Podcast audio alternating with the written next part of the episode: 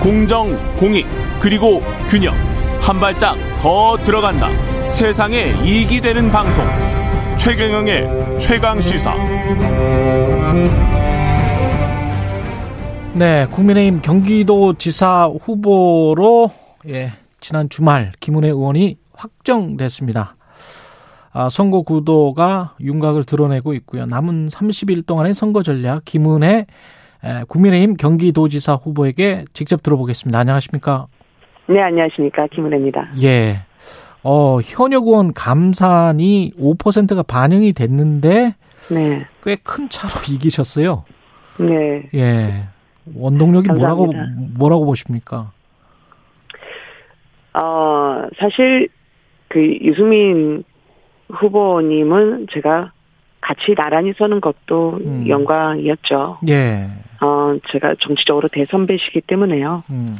어, 아마 혹시나 굳이 따져본다면 경기도가 지금 젊거든요. 예. 그리고 변화돼야 됩니다. 음. 그래서 젊고 역동적인 후보에게 그 문제 해결 를 접근하게 하는 게 맞겠다라고 판단해 주신 게 아닌가 예. 그런 당원과 도민분들께 감사를 드리고요. 예. 그래서 도민분들이 가장 답답해하시는 교통과 주거 문제를 해결하는 음. 그런 경기도 전문가로서 더 이번 선거에 임하라라고 하는 그런 명령으로 받아들였습니다. 그 제가 받은 이 이른바 이제 국민 여론조사, 그 다음에 네. 이제 당원조사, 이거 50대 50이었는데 이거 보니까 이제 당원 여론조사에서는 어, 상당히 꽤 많이 앞선 걸로 지금 제가 봤었거든요. 그건 맞죠? 네네. 예. 보도에 나온 숫자는 예. 정작 후보들은 잘 모릅니다. 아? 왜냐하면 이건 대외적으로 공개가 되지 않고 저에게 가르쳐 주지 않아서요. 아. 사실 그 숫자의 시시비비를 제가 가릴 수는 없었습니다. 어, 그렇군요. 예. 그 기자들끼리 그냥 도는 문자였군요, 그거는. 예. 알겠습니다. 일단은 유승민 전 네. 의원은 네. 그 페이스북에 권력의 네 뒤끝이 대단하다. 네네. 그러면서 2016년 진박 간별사가 칼춤 추던 때와 같다. 음. 여기가 멈출 것 이러면서 이제 정계 은퇴를 시사하기도 했습니다. 네. 어떤 윤석열 대통령 당선인의 복심이 작용했다고 보는 것 같아요.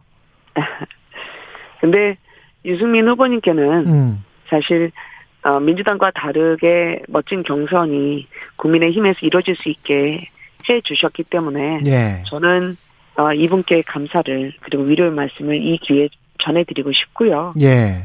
너무 소중한 당의 자산이십니다. 음. 그래서 유 전 의원님, 유 후보님의 지혜와 경륜이 어, 너무나 필요하고 절실합니다. 음. 네, 그래서 어, 대답은 이거로 가름을 해도 아, 되지 않을까 말씀드리고 예. 싶어요. 상대당 후보는 이제 네. 김동연, 안민석, 조정식, 네네. 염태영 중에서 될 것 같은데 어, 어 네. 어느 후보와 붙어도 이길 자신이 있으십니까? 어떻습니까? 아니, 별로 이게 제가 이번에 토론하신 것도 봤는데요. 예. 누가 누군지 잘 구분이 안 되시더라고요. 아. 그러니까 누구라 할 것 없이 네. 모든 후보님들이 경기도민을 위해서 무엇을 하겠다보단 음. 어느 분과 내가 더 친하다라는 경쟁에 열중하는 모습이었거든요. 예. 이게 1390만 경기도민의 삶을 책임져야 하는 막중한 자리가 경기도지사입니다. 음. 일꾼을 뽑는 선거죠. 어떤 분의 비서실장을 뽑는 선거가 아니라는 말씀을 드립니다. 예. 그래서 이 민주당 후보님들이 벌이는 일명 이재명 아바타 경쟁이 저는 본선에서 반드시 부메랑으로 되돌아갈 것이라고 생각합니다. 예. 이재명 아바타 경쟁이다. 근데 이제 김동연 전 경제부총리는 네. 후보님 이제 확정이 되니까 이번 선거는 네. 금수저 대 흑수저, 기득권 음. 카르텔 대 자수성가한 후보의 대결이다. 음. 어, 본인이 네. 이제 저 고등학교 상고 나와서 여기까지 네. 경제부총리까지 올라왔다. 네, 뭐 이런 이야기인 것 같습니다. 그렇게 말씀하실 정도로 상식 이하로 말씀하시는 분이 평소 아니시거든요. 그래서 선거를 해야 되기 때문에 예. 어, 여러분들의 조언을 받고 계신 게 아닐까라 생각합니다. 예. 왜냐하면 제가 어려운 학창 시절을 보냈고 그리고 평범한 월급을 받는 집안에서의 제가 가게를 책임져야 했던 상황을 음. 김 후보님이 모르실 리가 없거든요. 음.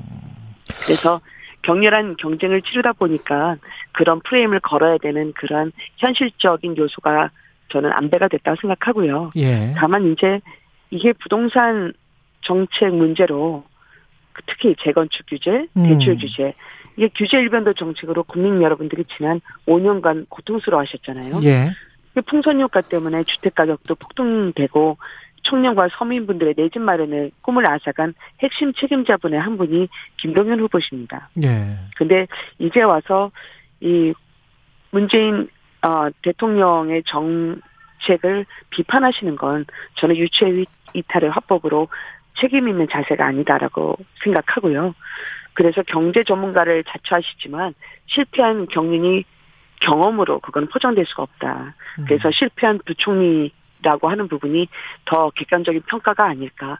지난 5년간의 부동산과 청년 일자리에 대한 실정을 생각해 보면 더더욱 그렇게 생각합니다. 그 경기도도 주택 문제 그 주택 가격이 많이 올랐지 않습니까? 서울처럼.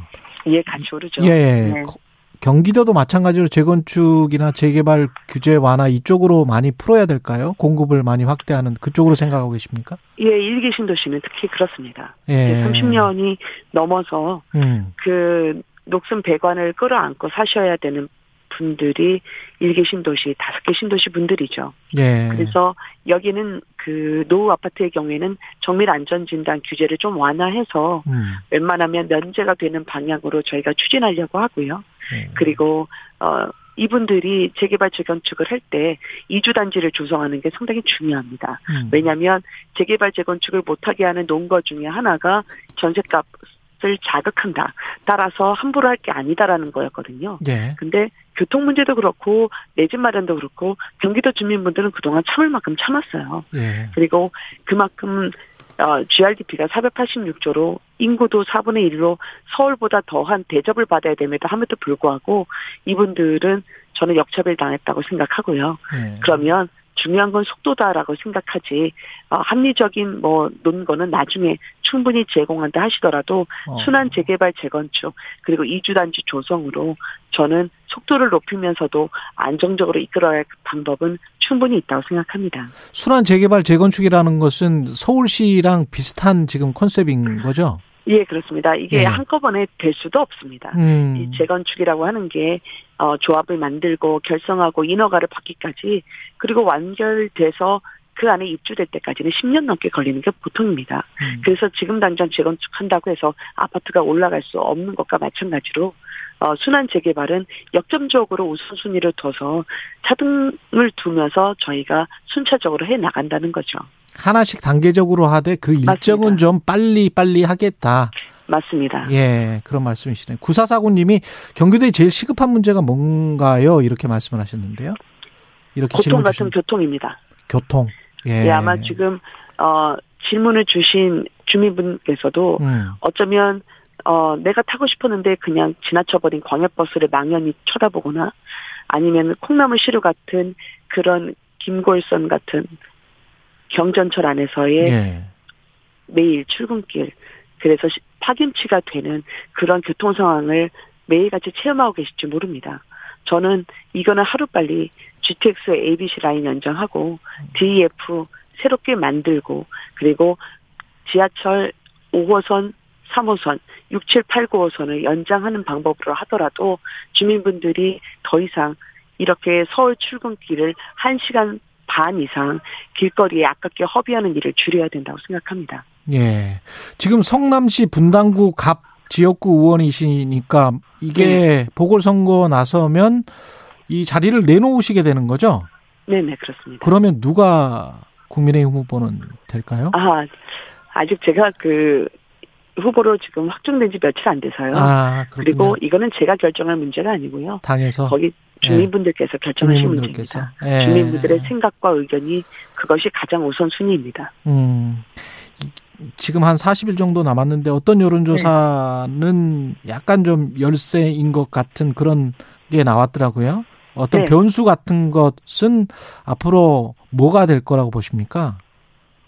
어, 국민분들의 상식 을 존중하는 것이 저는 제일 중요하다고 생각합니다. 음, 왜냐하면 검수완박 같은 경우에도 이게 70년 사법 체계를 뒤집는 거는 그것은 이렇게 쉽게 하는 것은 국민들에게 죄를 짓는 거라고 저는 생각하거든요. 예. 그래서 저는 이렇게 되면 가장 수혜를 누리는 것은 대장동처럼 그렇게 범죄를 저지른 분들이 발벗게 자기하는 것으로 이어질 거라고 생각합니다. 음. 피해는 고스란히 서민분들이 받을 수 있다고 생각하는 거죠. 네. 제가 6월 1일 날 선거를 치르게 될 것입니다. 그런데 이 선거 사범, 고위공직자, 정치인만 취해법권 상태로 두겠다는 발상을 국민분들이 용납을 하실까요? 저는 어. 저와 같은 정치인 그리고 고위공직자 출신은 똑같은 법의 잣대로 평가받아야 되고 그런 법의 적용은 공정해야 된다고 생각을 합니다. 이런 부분에 대해서 국민분들의 공감대 그리고 공론화 과정이 더 이어지기를 저는 바랍니다. 안철수 위원장, 인수위 위원장과 비슷한 말씀을 하신 것 같은데 근데 검찰이 정치인들 그다음에 선거 수사 안 한다고 경찰이 안 하지는 않을 거 아닙니까? 어, 제가 말씀드리는 건 예. 검찰과 경찰의 수사 역량을 따로 비교를 하거나 예. 차별을 두는 것이 아닙니다. 예. 이 사법 체계에 대한 변동과 같은 문제에 대해서는 적어도 국민분들과 함께 의견 수렴을 하는 절차가 더 있어야 그게 적법하고 합법 성을 더 띄게 된다는 그런 취지의 말씀을 드린 겁니다. 예. 그래서 지금 검수 완박 같은 법안은 이준석 대표는 이거 일단은 좀 다시 최고위에서 재검토해 봐야 되겠다 이렇게 이야기를 했는데 의원님은 후보님은 어떻게 생각하세요? 이거는 뒤집어야 된다 이렇게 생각하십니까? 저는 최고위에서의 재논의 과정은 한 번에 있어야 되지 않을까라고 환영하고요. 예. 또 의원총회에서의 저희가 이제 원내에서 가장 이제 고위급으로 논의되는 과정 또한 의원총회가 있기 때문에 예. 이 부분에 대해서도 한 번은 논의될 수 있는 그런 가능성도 타진하시지 않을까. 그렇지만 이 부분은 이제 원내 지도부 그리고 당 지도부가 결정하실 문제이기 때문에 음. 저는 여기 선거에서 이제 뛰면서 음. 저도 함께 계속 면밀히 지켜보려고 합니다. 지금 선거 때문에 굉장히 이제 바쁘실 텐데 인사청문회 네. 국회에서 뭐 진행 중이고 이것도 또 영향을 미칠 수 있단 말이죠. 사실은 선거에서 선거에. 그 내각 인사들에 대한 인사청문회 같은 경우에 이제 신문 보도들이 많이 나와 있습니다. 여러 가지 의혹들이 있는데 어떻게 네. 보십니까? 어, 건수한 바과 마찬가지라고 생각합니다. 예. 저희가 내로남불이 되지 않으려면 음. 국민 눈높이에 맞추겠다는 그 각오가 제일 중요하다고 생각하고요. 예. 또 이를 위해서도 다들 인지를 하시고 노력을 하고 계실 거라고 생각합니다. 저도 어. 인수위에 한번 몸담았기 때문에 음. 이 부분에 대해서는 실시각각으로 국민분들이 우려하시는 지점 그리고 국민분들이 걱정하시는 부분에 대해서 어 저는 좋은 그런 음. 단안을 내릴 거라고 생각하고 있습니다. 지난번에 사실은 정호영 후보자에 관해서는 우회적으로 비판을 하시고 내려오시는 게 낫지 않나 그런 뉘앙스가 조금은 풍겼거든요. 어떻게 생각하세요? 어느 분이요? 그 정호영 후보자, 보건복지부 장관 후보자. 아, 예. 우, 어, 아, 제가 우회적으로 말씀하신 부분이 예. 누구라고 예. 이야기 들었는지 잘 못 들었는데요. 예, 예. 어, 어쨌든 이 모두가 예. 저는 순리에 맞게 해결이 될 거라고 생각을 하고 그렇게 믿고 싶고요. 예. 또 지금 제가 나와 있는 장소가 통이동이거든요. 아. 경기도에 있다가 예. 지금 그 인수위원회 안철수 위원장께 예.